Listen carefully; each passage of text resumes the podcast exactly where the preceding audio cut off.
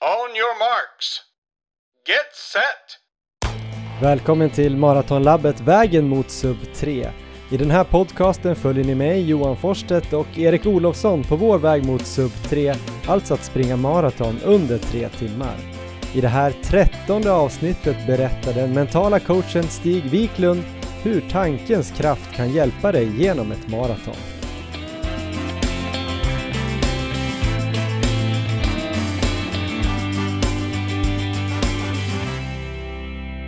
Erik Olofsson, är du på linan? Jag är här! Hur är läget? Det är, eh, det är okej, det, är, eh, det är lite både och. Jag har um, gått in i en till sjukdomsperiod, tyvärr. Jaha.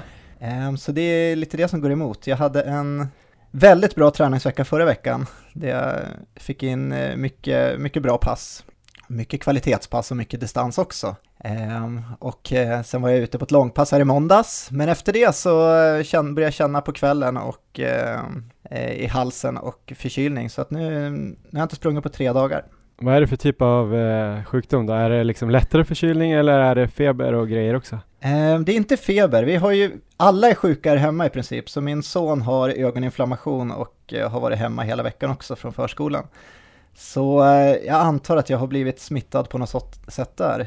Så det är lite, jag vet inte, jag får lite så här Johan Olsson-känsla nu, så här sista, sista veckorna inför, inför eh, loppet, att det, det är svårt att hålla sig frisk med barn på förskolan och så. Ja, inför VM i Falun flyttade ju Johan Olsson ut i en stuga i sju veckor för att isolera sig från sina egna barn och, och fru så att han inte skulle bli sjuk och kunna träna ordentligt. Eh, det är ingenting som du har haft med planeringen eller testat? inte, inte, det här, inte den här gången. Så jag får väl får se hur det går så får vi utvärdera och eh, kanske göra annorlunda nästa gång. Är det liksom bara otur att eh, Leon får någonting på dagis, tar med det hem och du får det oavsett hur du gör eller är det liksom att du tror att du har tränat för mycket eller sovit, sovit för lite eller vilat för lite eller ätit för dåligt? Nej, jag tror, jag har väl ungefär tränat på, ätit och sovit som jag har eh, gjort hela året. Så att jag tror inte att det är någon skillnad där, utan det är nog mer bara otur. Eller det beror på hur man ser det, man ska inte vara för negativ heller här, för att nu är det ändå eh, två och en halv vecka till maraton. Det skulle kunna vara värre att jag blev sjuk sista veckan. Nu har jag ändå tid på mig att bli frisk och få in lite träning inför loppet, så att det är väl, vi får se det positivt istället, att eh, jag får lite extra vila och eh, har tid att ändå kanske få in en liten formtoppning inför, inför loppet. Mycket bra, bra mentala knep där, att vända det negativa till något positivt. Själv Johan, hur är läget? Du är tillbaka. Ja, jag är på plats hemma i Paris igen eh, sen igår eftermiddag kom vi hem. Eh, vi var ju i, på semester i Kalifornien förra veckan, gjorde lite av den här klassiska Highway 1 roadtrippen från eh, San Francisco till LA, eller ja, först åkte vi från LA upp till Yosemite och ja. därifrån till San Francisco och sen så bilade vi söderut. Vi bodde några dagar i något som heter Carmel Valley också som, eh, som ligger en bit, två timmar söder om San Francisco. Så Härligt. vi hade en liten bas där i början. Ja, det var jäkligt skönt. Eh, bra väder, soligt varje dag, lagom varmt, liksom runt 20, max ja. 25, mi minimum 15 kanske på dagarna. Uh, så bra löpväder också. Uh, har det blivit så här mycket, mycket trekking och så, att du varit ute och vandrat eller har, det, har du fått in någon löpning också? Det går ju att hajka i LA, i Griffith Park till exempel, eller Santa, Mon Santa Monica Mountains där, men vi var i Griffith Park en dag och hajkade lite grann. Sen var vi uppe i Yosemite och gjorde en lite mer rejäl hike. Ja. Uppe och såg något eh, vattenfall där men eh, sen eh, blev det faktiskt lite så kallad riktig löpning också där vi var i den där Carmel Valley, för vi bodde tre nätter där och jag brukar alltid tänka så här att det är så lätt att träna på semestern. Jag brukar alltid säga det till folk som inte tränar på semestern så här, men det är ju då ni kan träna liksom, för ja. då har ni hela dagarna och inget jobb och sådär. Men det är svårt just när man eh, åker på sådär roadtrip och bara ligger över en eller två nätter på olika ställen. Man vet inte riktigt vart rundorna ligger, man vill se en massa andra saker och sådär. Mm. Då är det rätt svårt att klämma in det. Men när vi bodde där så blev det lite lättare. Så jag eh, körde två riktigt bra pass eh, i fredags och söndags. I fredags körde jag tre gånger tre kilometer i halvmarafart Just det. eh, med 500 meters eh, joggvila emellan och eh, så de två första intervallerna sprang jag runt 3.57 tempo och vilorna var väl fem den första och den andra blev lite långsammare. Då började det bli trött mellan andra och tredje så då kanske jag sprang 5.20 fart på vilan. Halvmaratempo, är det 3.59 eller vad är tanken? Ja just det, vi har ju sagt att jag ska springa under 1.24. Ja, Eh, då måste jag ligga på 3.59 eller ja 3.58,8 eller någonting. ja, Eh, eh, så de två första var bra men det var slitigt. Då sprang vi ju i en sån här skog med såna här redwoods, jätte, jättehöga träd Coolt. och breda träd. mm. Så det var superhärlig miljö men det var lite så här lite mjukt, eh, mjukt, mjuk stig, lite så här terräng. Så det Ja. var liksom att man fick kämpa lite hårdare. Det svarade inte riktigt underlaget så man studsade inte fram utan man fick liksom kämpa lite hårdare kändes det som. Ja. Och oj, nu säger min klocka till mig här att jag ska röra på mig också så nu måste vi kanske avbryta ett tag. Nej då, jag stänger av klockan helt enkelt. Jag har faktiskt redan sprungit idag. Eh, men eh, det var ett bra pass, även om jag faktiskt eh, missade någon sekund på sista intervallen. Ja. Så var det i snitt var det exakt 3.59 på de här 3 gånger 3 kilometerna. Och sen i söndags så eh, stack jag ner i en nationalpark där man kunde hajka men det var liksom som en dal där man kunde springa på några olika varv där som det var platt liksom. Ja. Så jag sprang eh, 12 kilometer i, eh, vad var det, 4.45 fart. Just det. Alltså zon 2 ändå liksom, men ganska nära aerob tröskel och sen 5 kilometer direkt eh, utan vila där då. Skulle också vara i halvmarafart. Där låg jag nog i 3.55 tempo faktiskt. Okej. Eh, så sprang en 5 kilometer på 19.35 och sen direkt, eh, ja sen direkt på 5 kilometer i femfart blev det. Hur var känslan? Känslan var att det var varmt och soligt och att folk kollade på mig konstigt när jag sprang runt i pulsband och bara överkropp och alla andra var så här och hajkade med familjen. Det var påskdagen och Ja. eh, folk var ute med familjen och hundar och sånt där och så kom jag sen någon sorts eh, galning och sprang. Men annars för min egen del var ju känslan att det gick lätt de här första 12 kilometerna och sen när jag skulle öka upp till till fyra fart så var känslan att det är väldigt svårt att göra den där tempoökningen direkt sådär. Så att alldeles i början kändes det som att jag liksom sprang max och knappt kom ner under fyra fart. Men efter kanske första varv, eller första kilometern som jag typ fick kämpa för att hålla fyra fart så tror jag benen fattade. Känner du igen känslan eller? Att man Ja. liksom nästan svårt att få igång kroppen. Men sen eh, andra, tredje kilometer kändes jättebra. Då, då låg jag stabilt på eh, ja, kanske nästan tio slag under eh, tröskelpuls och Just sen eh, någon gång efter kanske tre och en halv kilometer så började det kännas, kännas som att pulsen gick upp mot tröskel och sista en och en halv eh, Ja, jag vet inte, det var ändå så här, då visste jag ändå att så mentalt var det så lite kvar då, så det var rätt lätt att eh, hålla i och sen faktiskt trycka på lite på slutet. Så det var en skön känsla.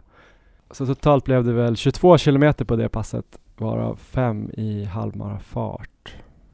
Kul! Just. Jag gillar det här, du håller på, att du håller på att snacka upp det nu inför halvmaran i Madrid. Förväntningarna ökar. Ja, det är mitt nya positiva jag, eh, Ja. den här mentalt eh, tränade personen.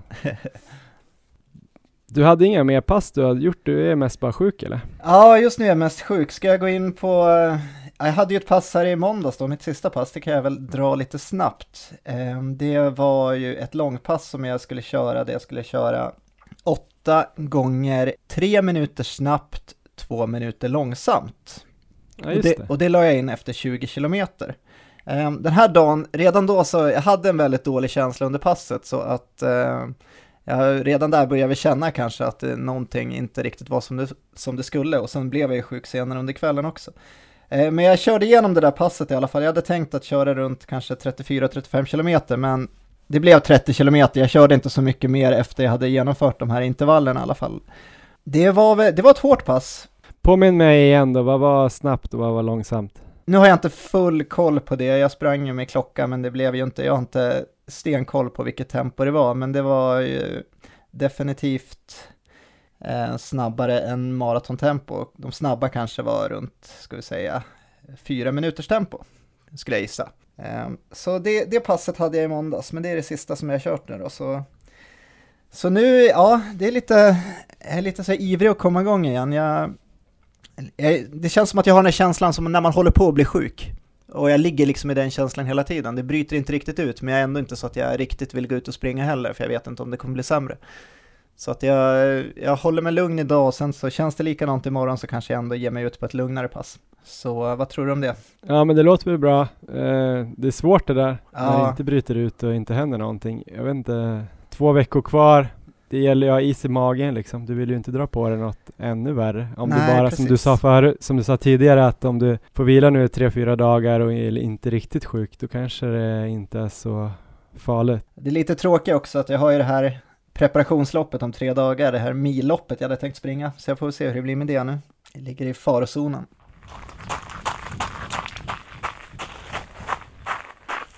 I förra avsnittet så startade du upp en teckningstävling Stämmer? man skulle rita en bild eller på något sätt göra en bild som du skulle kunna få när det var två kilometer kvar av Madrid eh, Marathon.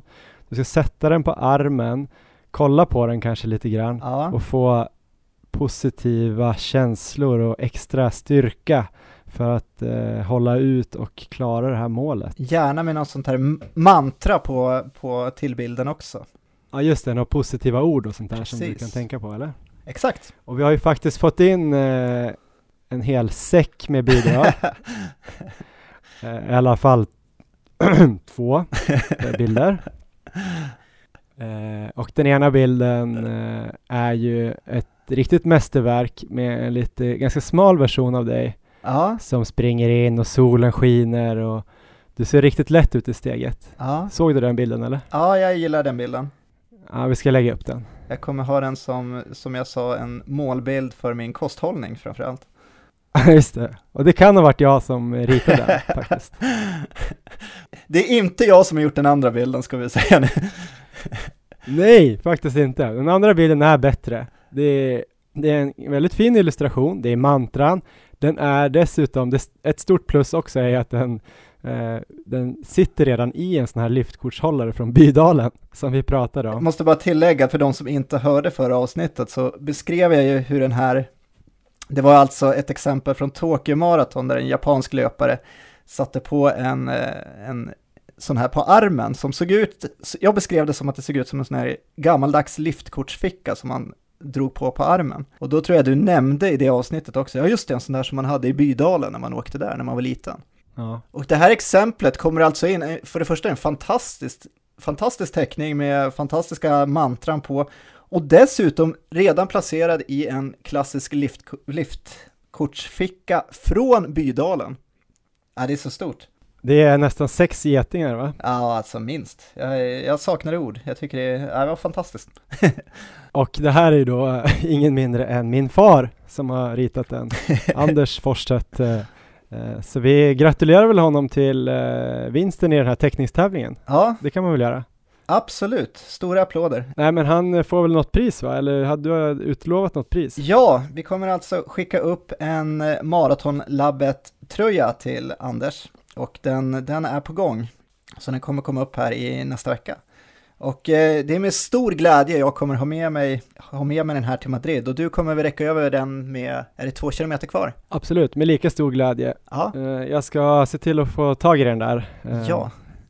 Bara inför loppet. Men eh, det leder också oss in på dagens ämne som ju är eh, mentala tips eller mental styrka under själva tävlingssituationen som ett maraton. Eh, jag har tidigare idag intervjuat Stig Wiklund, mental tränare och coach, om eh, dels eh, mental träning på lång sikt, hur man kan jobba uppe och få, få en bättre mental styrka, men också pratat lite mer specifikt om vad man kan göra på kort sikt för att eh, förbättra sin mentala styrka för ett specifikt lopp. Så vi har liksom brutit eh, ut den här intervjun, eller gjort den till två delar, var, var vi ska lyssna på den här delen om eh, lopp eh, alldeles strax. Stig Wiklund är ju mest känd för att ha jobbat med skidåkaren Johan Olsson, VM och OS-hjälte, men han har också hjälpt många andra elitåkare och i den här intervjun kommer han nämna bland annat Britta Johansson Norgren och det är ju långloppsåkaren på skidor, en, en av världens bästa. Även Frida Karlsson som eh, tog junior-VM-guld på skidor tidigare i år. Och eh, intervjun om eh, hur man ska tänka för att lyckas på ett maraton kommer nu. On your marks. Get set! Jag tycker utmaningen är att det finns inga enkla lösningar. Men låt oss anta nu att situationen är som det är. Du ringer mig och säger jag ska springa ett lopp om en vecka. Kan jag få några mentala tips? Då skulle jag nog säga så här att skriv upp tre saker som gör att du kommer att lyckas. Alltså hitta ett positivt fokus. Vad är det som gör mig stark nu? Vad är det som gör mig mentalt stark nu? Vad är det som gör att jag kan se mig själv lyckas i det här loppet? Alltså att mera bygga upp en stark självförtroende, en stark självbild. Det skulle jag nog jobba med. Och sen kanske ta fram några, två, tre mentala nyckelord som jag ska ha med mig under resans gång när jag blir trött. Just det.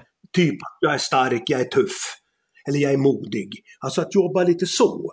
Och sen känna sig, ja men det här är jättekul. Alltså det är ju så risken att man blir mer rädd att misslyckas än glad att lyckas. Och därför vill jag ha ett fokus på att man ska känna att, ja men det här är kul och jag ska ha roligt. Mm. Men jag ska utmana mig själv. Alltså där sporra dig själv, utmana dig själv.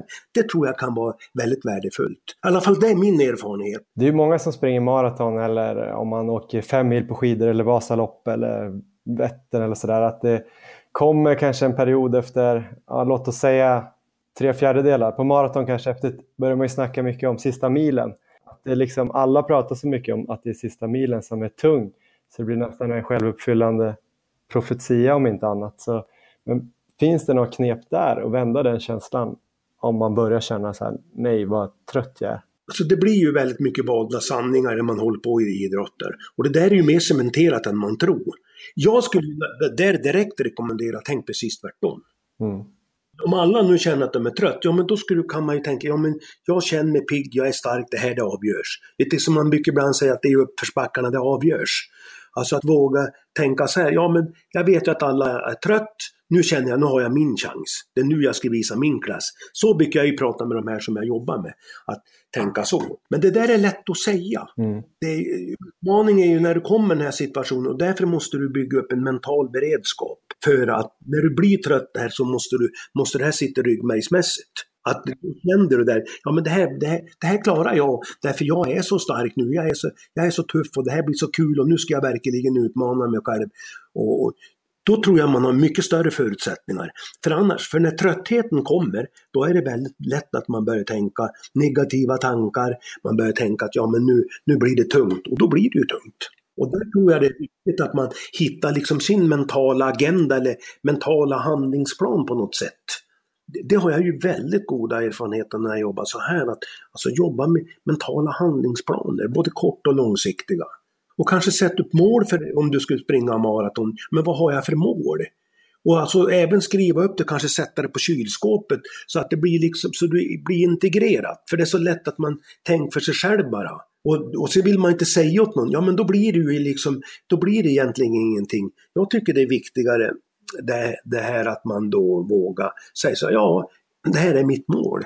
Den här Frida Karlsson nu som har dominerat skidsporten så mycket, när jag började jobba med henne för ett och ett halvt år sedan, då frågade han så här, kan du se bilden av att du är bäst i Sverige? Hon hade ju väldigt svårt att göra det. Till slut så gjorde hon ju det, så ställde jag nästa fråga, kan du se bilden att du är bäst i världen? Ja, så, eller det kunde, hade hon ju svårt i början, men efter ett tag kunde hon göra det. Och det är ju själva förutsättningen att du ska bli det. För kan du inte se bilden att du är det, då är det väldigt lätt att du gick ner det. Och kopplat då till maraton så måste du se bilden av att det går lätt, du måste se bilden att jag klarar det här bra. För gör du inte det, då är det så väldigt lätt att den här valda sanningen blir efter när du har en mil kvar eller fem kilometer. Eller nu blir det tungt efter halva loppet. Då måste du jobba in det mentalt. Och där måste du då våga utmana dig själv, gå över den där barriären. Och när man gör det, det är då jag tror man får den här positiva energin istället för den negativa energin. Och då blir det så mycket starkare just i de där momenten. Vi har pratat lite om det här med målbilder och eh, kanske någon sorts vision board där vi, min, min eh, parhäst här i pod, podcasten, Erik, har satt upp bilder på sig själv när han ser stark ut och lite bilder från olika lopp där han ska springa och lite siffror och sådär. Och sen hade han hört att det var en japan som satte eh, japanskt rekord på eh, maraton här i Tokyo. När han hade två kilometer kvar så i samband med en vätskelagning så tog han också fram en bild som han satt på armen som var någon typ av sån där mental bild som han hade haft antagligen och tränat på under längre tid. Vad säger du om ett sånt exempel? Det är bara lite intressant att höra. Ja men absolut. Och det, det, det är ju så här att det är någon form av triggersteknik, alltså triggers är ju en utlösare på något sätt. Det, det, det, tror jag ju är jätteviktigt att just när det kommer de här situationerna, jag har, en del jag jobbar med, de har skrivit på stavarna mm. och eh, några ord och så, så ser de det när de blir trött. Och, eh, amerikanska skidåkare utför som alpint, där har Lindsey Vonn exempelvis, hon hade då skrivit fram på skidorna. Och, så att inför starten så såg hon det här och jag tror att de, de där teknikerna har jag jobbat väldigt mycket med. med, med, med, med jag har någon slalomåkare jag jobbar med nu som är bland, bland de bästa i Sverige och han har också jobbat med den här typen av tekniker. Alltså triggerstekniker. Alltså när du blir trött eller när du känner liksom att du kommer in i det avgörande ögonblicket, att du har de här triggersteknikerna. Det tror jag spelar oerhört stor roll. Och att man även är förberedd på det, att du vet när jag blir trött, då har jag den här triggersen då får du energi av den. Ja. Ja, men det är spännande, kul och intressant. En sista fråga som jag har eh, kring eh, förberedelserna inför ett lopp som jag tror att du har jobbat med med tanke på att du har jobbat med Johan Olsson. Just det här med förberedelser som inte har blivit exakt som man har tänkt sig. Om till exempel sjukdom då, som han drabbades av en hel del och som du sa inför Falun där så till slut så var han nästan tvungen att isolera sig sju veckor för att hinna få till den träningen. Mm för att kunna ta ett VM-guld där på 15 kilometer eh, och brons på 5 milen. Men just om det är saker som inte går som man har tänkt, till exempel sjukdomar, andra motgångar mm. inför lopp, hur, eh, hur kan man hantera dem? Jag brukar jobba med en teknik där man har alltså en mental förberedelseplan. Vi säger ett maratonlopp du ska springa. Vad händer och vad är, det som, vad är det som kan hända då? Ja, så att du, man spaltar upp en tre, fyra sådana saker och sen utifrån det gör en handlingsplan. För, så, som exempelvis för Johan, där gjorde vi så väldigt tidigt då, vi gjorde en plan. Vad händer då inför VM om du blir sjuk eller om det blir så här att du eh, händer någonting inför förberedelserna i, på, vid start och så. Så att du har alla scenarier med där. Och det tror jag är oerhört viktigt. Alltså att man gör en plan för det här. Vad är det som kan hända om du springer ett maratonlopp? Så du är förberedd på allting. Om det strular starten exempelvis, vad gör jag då? För risken är att har du inte en plan för det där, då blir du oftast väldigt stressad och det blir väldigt mycket negativa tankar. Och då är det ju oerhört viktigt att man är förberedd på alla typer av scenarier. Så jobbar ju väldigt mycket med Britta Johansson Nordgren i långloppen. Där har vi ju mm. en klar scenarioplanering nu när hon ska åka på, nu på lördag i Norge. Där har vi ju gått igenom det här liksom och det gör vi slutligen på fredag kväll då, då. Och då får hon ju då fundera, vad är det som händer om jag blir efter i starten? Vad är det här som händer om jag går om i starten och får eh, en, en lucka och leder med ungefär eh, två, tre minuter, hur hanterar jag det? För all, alla situationer i ett ett maraton eller ett skidlopp har ju sina utmaningar. Mm. Och risken är att tappar du fokus, ja då går det så fort. Då går, tickar sekunderna iväg. Och förbereder du där då, har lite olika planer, då har man större chanser att klara den situationen. Just det, och det kan man även ta till då om man kanske får en vecka spolierad på grund av någon skada eller sjukdom några veckor innan sitt maraton. Att man kanske mer fokuserar på den träning man har gjort och, och ha en plan på hur man ska kanske ta igen eller formtoppa sig trots sjukdomen. Och exakt så är det. Men utmaningen ligger i det här att det är väldigt lätt att säga det här. och det, det, det, måste, det, det, jag tycker, det jag vill rekommendera det är ju att man jobbar ordentligt med det här och sätter sig in i den här situationen. Känn känslan hur det är som när, när om du skulle bli sjuk en vecka. För att då kommer ju de här tankarna. Det har jag ju varit med om åtskilliga gånger, inte minst med Johan Olsson. När han har känt det här. Men vi har ju hittat en plan. Ja, du är så pass bra så du kan vinna ändå. Du är så pass bra att du kan klara ett maraton ändå, fast att du blir sjuk och så. Och då blir det en lugnhet istället för att få ängslan och oro. Och det gör ju så att du blir ännu sämre när du får den här oron, ängslan i kroppen. Den är ju förödande. Och då måste du liksom ha, ha, en, ha en tydlig plan för det där som gör att du känner, ja men jag är trygg ändå. Jag har gjort mitt nu och nu kan jag inte göra något mer, nu kör jag.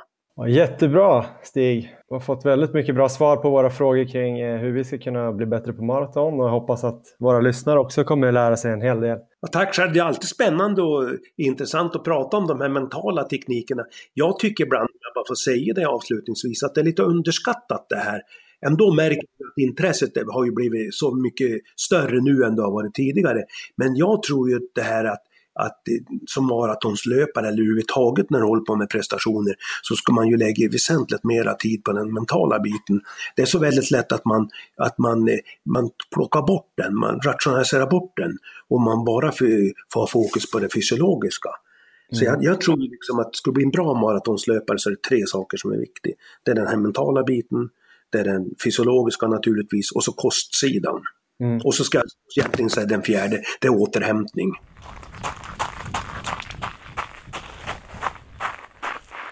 Ja men det där var alltså en intervju med Stig Wiklund och blev man intresserad av, eh, av vad han har att säga så kan man till exempel gå in på hans hemsida positivakicken.se eh, Där kan man hitta mer information om honom och eh, vilka han har jobbat med och sådär. Han har ju bland annat skrivit eh, åtminstone tre böcker. En med Johan och Anna Olsson som heter Våga välj eget spår han har skrivit en bok med Helena Ekholm, skidskytten, och även en med Lars-Erik Unestål, en annan mental tränare.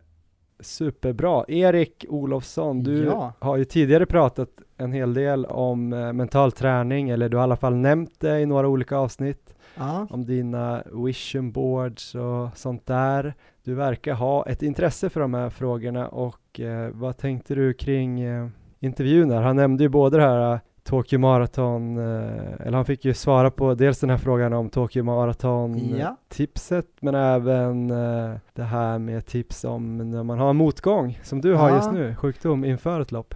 Ja, men det var ju perfekt att få lite, lite tips där hur man hanterar sjukdom nu inför, inför loppet. Så det ska jag mm. definitivt ta med mig och det var, det var en jättebra intervju. Jag tycker det var väldigt intressanta saker som kommer.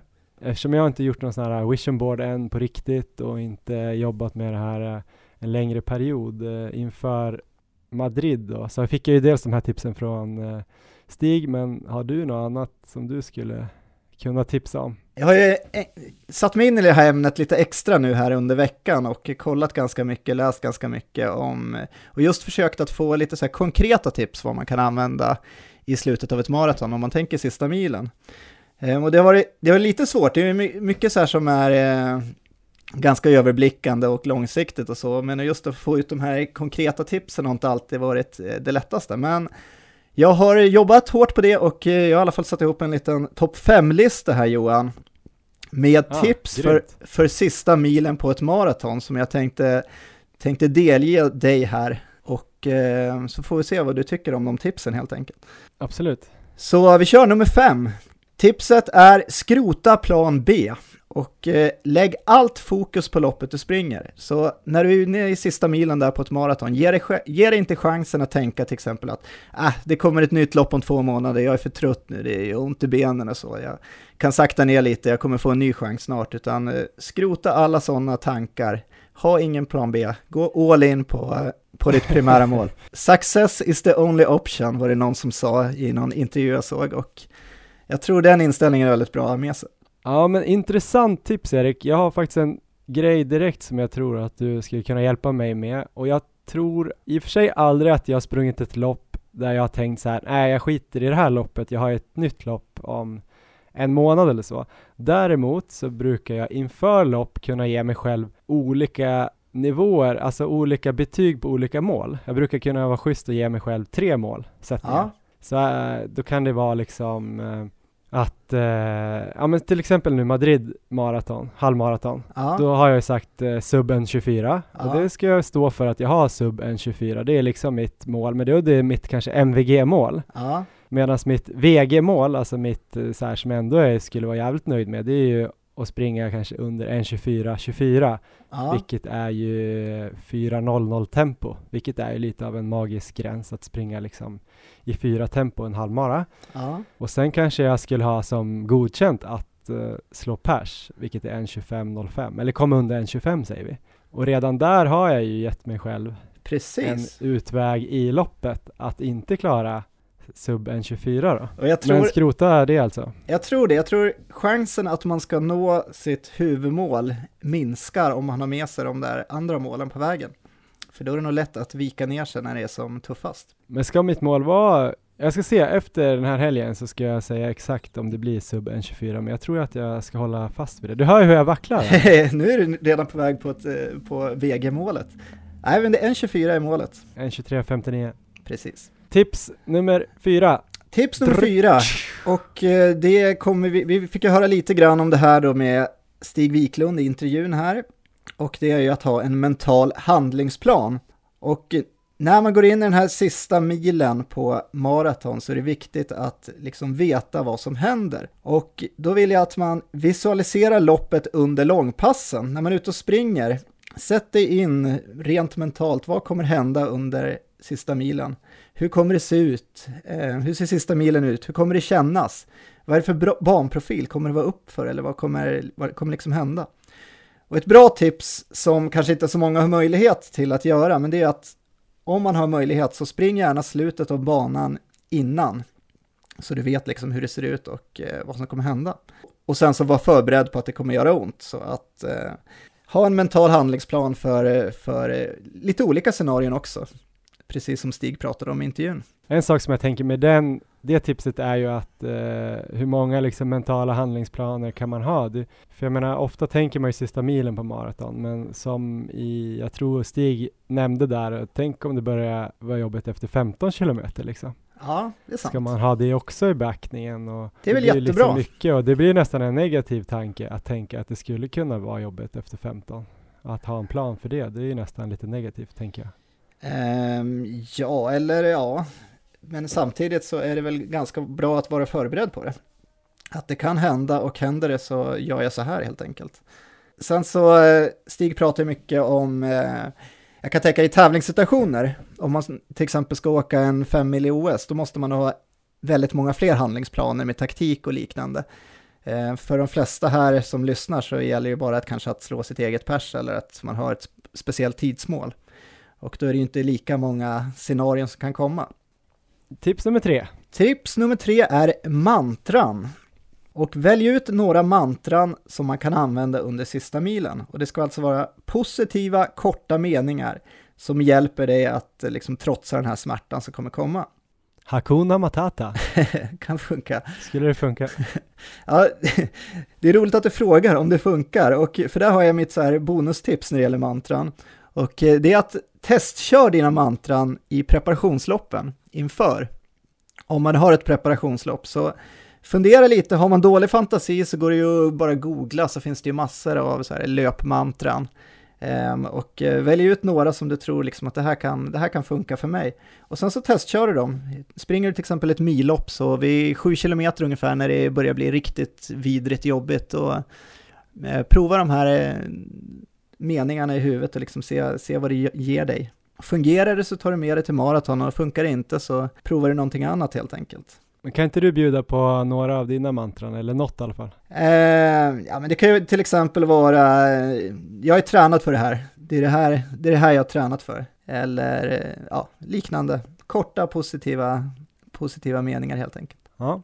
Eh, så det var tips nummer tre, vad tror du om det? Det låter väldigt bra. Det gäller ju bara att ha, jag vet inte hur mycket det måste vara någonting som man verkligen kan knyta an till eller om det bara kan vara generellt bra saker att säga, att det liksom, ska det på något sätt spegla min personlighet eller? Förstår du vad jag menar? Ska det, hur djupt i själen måste de här kännas eller räcker det med liksom, som du sa där, det här har jag tränat för, det ska, det ska vara jobbigt nu, Ja. Annars vore, inte, vore jag inte på väg till ett PB eller det ska vara jobbigt nu men det, det, det, är därför jag har kört i fyra månader. Mer än jag någonsin har kört förut och därför kommer jag klara det. Det där tror jag, den, hela den där texten du sa nu tror jag blir lite lång att rabbla i ditt huvud där vid 37 kilometer. Asså. Så du får korta ner den lite men själva, själva tanken är bra. Okej, okay, äh, men jag ska jobba fram lite, lite mantran. Bra. Nummer två, också någonting vi pratade i intervjun med Stig om och eh, jag kallar det nu för triggers. Just det. För mig så har vi det här exemplet från Tokyo som jag kommer sno rakt av och för de som inte hörde det så är det alltså att eh, Vid 40 kilometer så kommer du Johan lämna över en liftkortsficka med en, den här fantastiska bilden i. Den mm. kommer jag sätta på armen och det kommer ge mig styrka att cruisa in de här sista två kilometerna i väldigt högt tempo helt enkelt. Um, och man får ju, ja, det är ju ett exempel och andra triggers som vi fick höra om i intervjun, det är ju till exempel skidåkare som skriver saker på stavar och skidor som de ser där vid starten, när de liksom, eller när de är väldigt, väldigt trötta så kan de kolla på det och uh, få styrka. Alltså i de avgörande ögonblicken ha någon form av utlösare som ger energi. Vet du vad jag har gjort? Berätta. Jag har beställt ett par skor ja. uh, av en känd amerikansk skojätte man kunde designa sina egna skor med färger och man kunde liksom byta ut färgen på sulan på ena sidan eller plösen en färg eller så man kunde göra lite allt som möjligt. Ja. Och så kunde man också skriva på skorna. Jag har inte fått hem dem, men när jag får hem dem ska jag lägga upp en bild på dem. Kan du gissa vad det står på plösarna? Um, sub 3. Bra Erik! ja, de kommer bli magiska att ha på mycket, sig. Mycket, mycket bra. Då Johan, är du redo för tips nummer ett? Jag har väntat hela mitt liv på att få höra tips nummer ett känns det som. Fylld av förväntan. Ja, och tips nummer ett under de sista 10 kilometerna på ett maraton när det är som jobbigast är att Fokusera på omgivningen. Gå ut ur kroppen när smärtan kommer. Ignorera smärtan och fokusera på miljön, publiken och upplevelsen. Ehm, och jag har ett konkret exempel här på det också. Jag såg en mm. intervju med en kille som berättade att han sprang alla sina lopp i en sån här, du vet sån här keps med en propeller på. På huvudet eller på, ja. uppe på gässan? Precis, och eh, tanken med det, för det var faktiskt en lite så tanke, eller han hade ju framförallt märkt det när han började springa med en sån i ett lopp där, att han fick så oerhört mycket positiv respons. Folk log ah. och barn jublar, alla blev glada och gav honom så här massor av positiv energi som han tog med sig där och liksom gav honom styrka. Det är smart. Ja, men jag har aldrig testat just den taktiken, men däremot så brukar jag försöka liksom när jag blir trött så brukar jag tänka att jag ibland ger någon så här, eh, alltså en eh, en femma, alltså give me five, yes. med något barn eller någon i publiken, även om det kan kännas lite så jobbigt och kanske ta ett litet halvt steg mot publiken eller lyfta på handen så brukar faktiskt kännas som man får en liten skjuts. Sen vet jag inte om det ger, ger mer eh, än vad det tar så att säga av kraft, men eh, jag förstår känslan och ibland brukar jag köra att jag bara tänker på mig själv att jag inte ska grina illa liksom. Det är lätt att man får en, en en min som säger att det gör jävligt ont. Det känns som att den kan påverkas. Då brukar jag börja le som en dåre. det kan bli en fantastisk bild om du kör det leendet med en sån här propellercaps sen att lägga ja. upp på Instagram. Vad tror du om det? Där har vi något. Ja, andra exempel på det skulle kunna vara att springa typ när vi är i Madrid, springa en Real Madrid-tröja. Vad tror du om det? Jag vet inte exakt hur stan är uppdelad, om det kanske är så att i vissa, vissa kvarter så får du mycket skit ja. från Atletico-supportrar eh, och vissa områden kanske du får väldigt mycket hyllningar. Du kanske kan ha två tröjor? Eller kan det bli krångligt? Ja, jag vet inte. Ja, men grymt bra tips Erik, ärligt talat. Eh, ja. Fem tips på uh, vad man ska göra sista milen på maraton för att hitta lite mental styrka. Eh, skriv av, skriv ut, rama in, sätt upp på kylen. Yes. Ja men grymt, då kanske vi är klara med dagens ämne som alltså då är mental styrka på maraton eller andra lopp. Eh, och det ska vi ju förtydliga att vi gjorde en längre intervju med Stig Wiklund om eh, hur man kanske bygger mental styrka på lång sikt för att det är svårt att bara göra en så quick fix inför ett lopp, att plötsligt ska de här mantrarna funka och, utan det krävs ju att man eh, har jobbat med de här under till exempel långpassen som du sa Erik, eller ja. att man kanske tänker på dem innan man går och lägger sig, när man vaknar på morgonen, har skrivit upp dem på kylen för att de verkligen ska fast, fastna. Så att en till snutt av den här intervjun kommer vi eh, publicera senare i vår. Mycket bra. On your marks. Get set!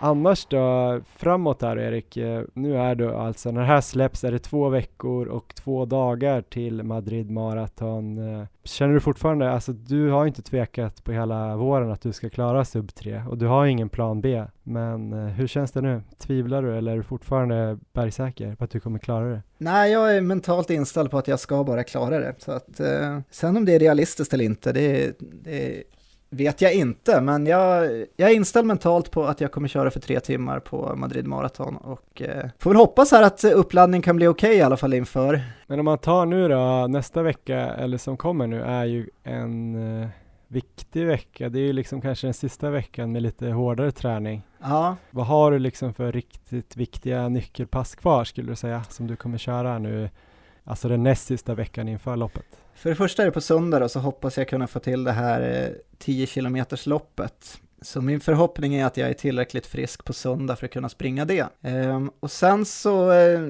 vill jag, jag skulle vilja få in någon form av långpassen nästa vecka, kanske med, eh, vad ska vi säga, 10-11 dagar kvar ungefär. Med en liten progressiv ökning på slutet. Kanske inte något av de hårdaste långpassen jag kört, men ändå, ändå kanske mm, lite över 35 km i alla fall och med kanske 5 km progressivt på slutet eller liknande i mm. maratonfart. Något pass med intervaller också i maratonfart och eh, sen kommer det vara lugnt däremellan så att det är väl ungefär något sånt upplägg jag har. Ja men det låter ju bra men kanske lite långt med 35 kilometer tio dagar innan men du har säkert läst på att det ska vara bra. Uh, jag tvekar lite där också. Jag kanske, helst skulle jag kanske vilja köra det på tisdag med 12 dagar kvar, men då är det ganska nära in på 10 kilometersloppet också som jag springer på söndag. Så att det, ja, jag ska fundera, jag ska se lite hur kroppen känns och sådär och eh, ta det därifrån. Själv, hur är uppladdningen inför, inför Madrid halvmaraton? Just nu så känner jag ju en positiv känsla efter eh, några av de här passen jag hade i helgen och idag så jag ska väl, jag har tror jag några viktiga pass kvar som verkligen kommer visa om jag har det i mig. Det är att jag ska gå på ett till sånt här äh, pass med intervaller i halvmarafart. Men den här gången ska jag köra fyra stycken eh, tre kilometers intervaller ja. i ja, 3.59 fart då och sen så jogga kanske i 4.59 fart 500 meter mellan. Så det blir lite av en utmaning. Jag tror att det är det passet som kommer nästan vara hårdast av de passen jag har kvar. Det kommer jag köra antingen imorgon eller på söndag. Jag har en tanke om att köra det på söndag ungefär samma tid som eh, Madrid halvmaraton kommer vara. Eh, så att man liksom går upp, käkar typ samma frukost, kanske sätter på sig ungefär de kläderna man ska ha så att kroppen får bli lite van att springa under de omständigheterna. Sen har jag ett långpass eh, kvar som kanske kommer vara 18, 19, 20 någonting och där jag också kommer gå upp i 5 kilometer i halvmaratonfart, alltså som jag gjorde här i söndags. Ja. Så väldigt likt det passet och sen när det är 10 dagar kvar, alltså på onsdag i veckan här så tänker jag köra 10 kilometer i halvmaratonfart. Så det blir väl eh, ett milpass under 40 helt enkelt. Ja. Och jag tror att kan jag springa liksom 39,5 eller 39,45 på träning så då tror jag att jag kan ha hela loppet i Madrid på den tiden. Kommer du springa under en 24 i Madrid? Ja! Bra! Lätt! Om jag eh, får en propellerkeps. Sant, det ska vi, ska vi ordna. Men du, jag har en annan grej som jag måste ta upp med dig. Ja. Det handlar lite om planering. Vi har ju snackat mycket om Frankfurt, att jag ska sätta sub 3 i Frankfurt 28 oktober. Ja. Nu är det så här att eh, jag ska bli farsa i september. Sådär ja, grattis Johan! Kul! Tack så mycket! Fantastiskt! Jag väntar lite på att få höra det här för att jag, jag visste faktiskt redan om det. Nej! Fan vad trist. Men... Vem har sagt det? Jörgen eller? Jörgen, det stämmer. Den jävla skvallerbyttan. Ja. Jättekul! Jag är väldigt glad för er skull. Ja, jag är sjukt eh, peppad också. Och ja. Emma också superglad. Så det kommer bli grymt. Det har ju varit, det är ungefär halvvägs nu. Ja. Så det har ju lagt sig de här, eh, eller det har inte lagt sig, det är skitkul hela tiden. Men jag har också börjat tänka lite på loppet där. Ja. Det är ju beräknat i början av september. Ja. Eh, och då är det två månader ungefär kvar till eh, Frankfurt. Och då undrar jag, du som har barn, eh, ja. nu är ju Leon lite äldre, men när han var nyfödd, så här, hur kändes det då? Fanns det liksom tid att springa överhuvudtaget då och träna? Jo, det, det, ni får pussla lite, men det ska, det ska nog gå att lösa. För jag känner ju verkligen att jag vill göra liksom eh, minst hälften av allt jobb och sådär och vara vaken lika mycket om, om det går att lösa liksom med så här flaskmatning. Eh. Så jag måste ju ha lite så här, kanske få lite vaknätter och sånt där, men du tror att man ändå kommer orka träna för maraton eller? För annars måste jag hitta något lopp i augusti tänkte jag och det kommer bli lite svårare tror jag. Ja, nej jag tror, jag tror det kommer lösa det. Här kanske ett ämne vi kan ta upp i en senare podcast helt enkelt, hur man löser situationen ja. med små barn och träning. Det känns som att vi har väldigt många lyssnare som antingen har eh, små barn eller lite äldre barn eller nyfödda barn eller ska skaffa barn. Så ni får gärna tipsa mig eh, hur, hur, man löser det här. För det skulle vara kul att köra Frankfurt för jag är så inställd på det. Samtidigt som jag vill ju inte liksom Prio ett kommer ju ändå bli eh, Lill-Johan. är det en, en liten kille också eller? Ja, det är en grabb. Kul. Ja, men grymt Erik. Eh, då får jag hoppas att du blir frisk. Det vore kul om du får ett nytt millopp i benen här på söndag. Själv har jag beslutat att inte springa något lopp i helgen, utan istället satsa på att få in de här nyckelpassen som jag har tänkt att göra. Aha. Eh, så det blir tre, fyra riktigt hårda pass nu sist närmsta fem, sex dagarna som tror jag kommer säga väldigt mycket om hur eh, jag kommer lyckas i Madrid. Ja, och nästa vecka i podcasten Ja, nästa vecka har vi stora förhoppningar om att göra ett eh, avsnitt om eh, kost och då framförallt riktat till kanske sista veckan inför ett lopp och eh, själva loppdagen, dels eh, frukost kanske men även vad man borde käka under loppet. Så det är väl förhoppningen att vi får tag i en intervju där. Vi har en på gång som vi hoppas vi kommer lösa. Det låter bra. Annars får ju du läsa på då helt enkelt Erik. Ja, precis. Ja, men vi hörs igen eh, nästa vecka Erik. Eh, ni som inte eh, vill vänta tills dess kan ju gå in och kolla lite på Maratonlabbet på Instagram. Ni kan skicka in mail och frågor eller illustrationer till maratonlabbet gmail.com eller så kan ni kolla in på Facebook och se om vi har eh, lagt upp någonting där. Det vore ju på tiden. Vi måste väl även lägga upp den här fantastiska bilden som vann våran teckningstävling här också. Den kommer väl upp på Instagram snart gissar jag. Den kommer garanterat komma upp eh, i och med att vi släpper det här avsnittet på fredag imorgon. Toppen. Så ni har säkert sett den här bilden eh, när ni lyssnar på det här vi pratar om just nu. Och med de förvirrade orden så säger vi tack för den här veckan. Eh, håll ut, vi hörs nästa vecka. Ha det bra Erik. Detsamma.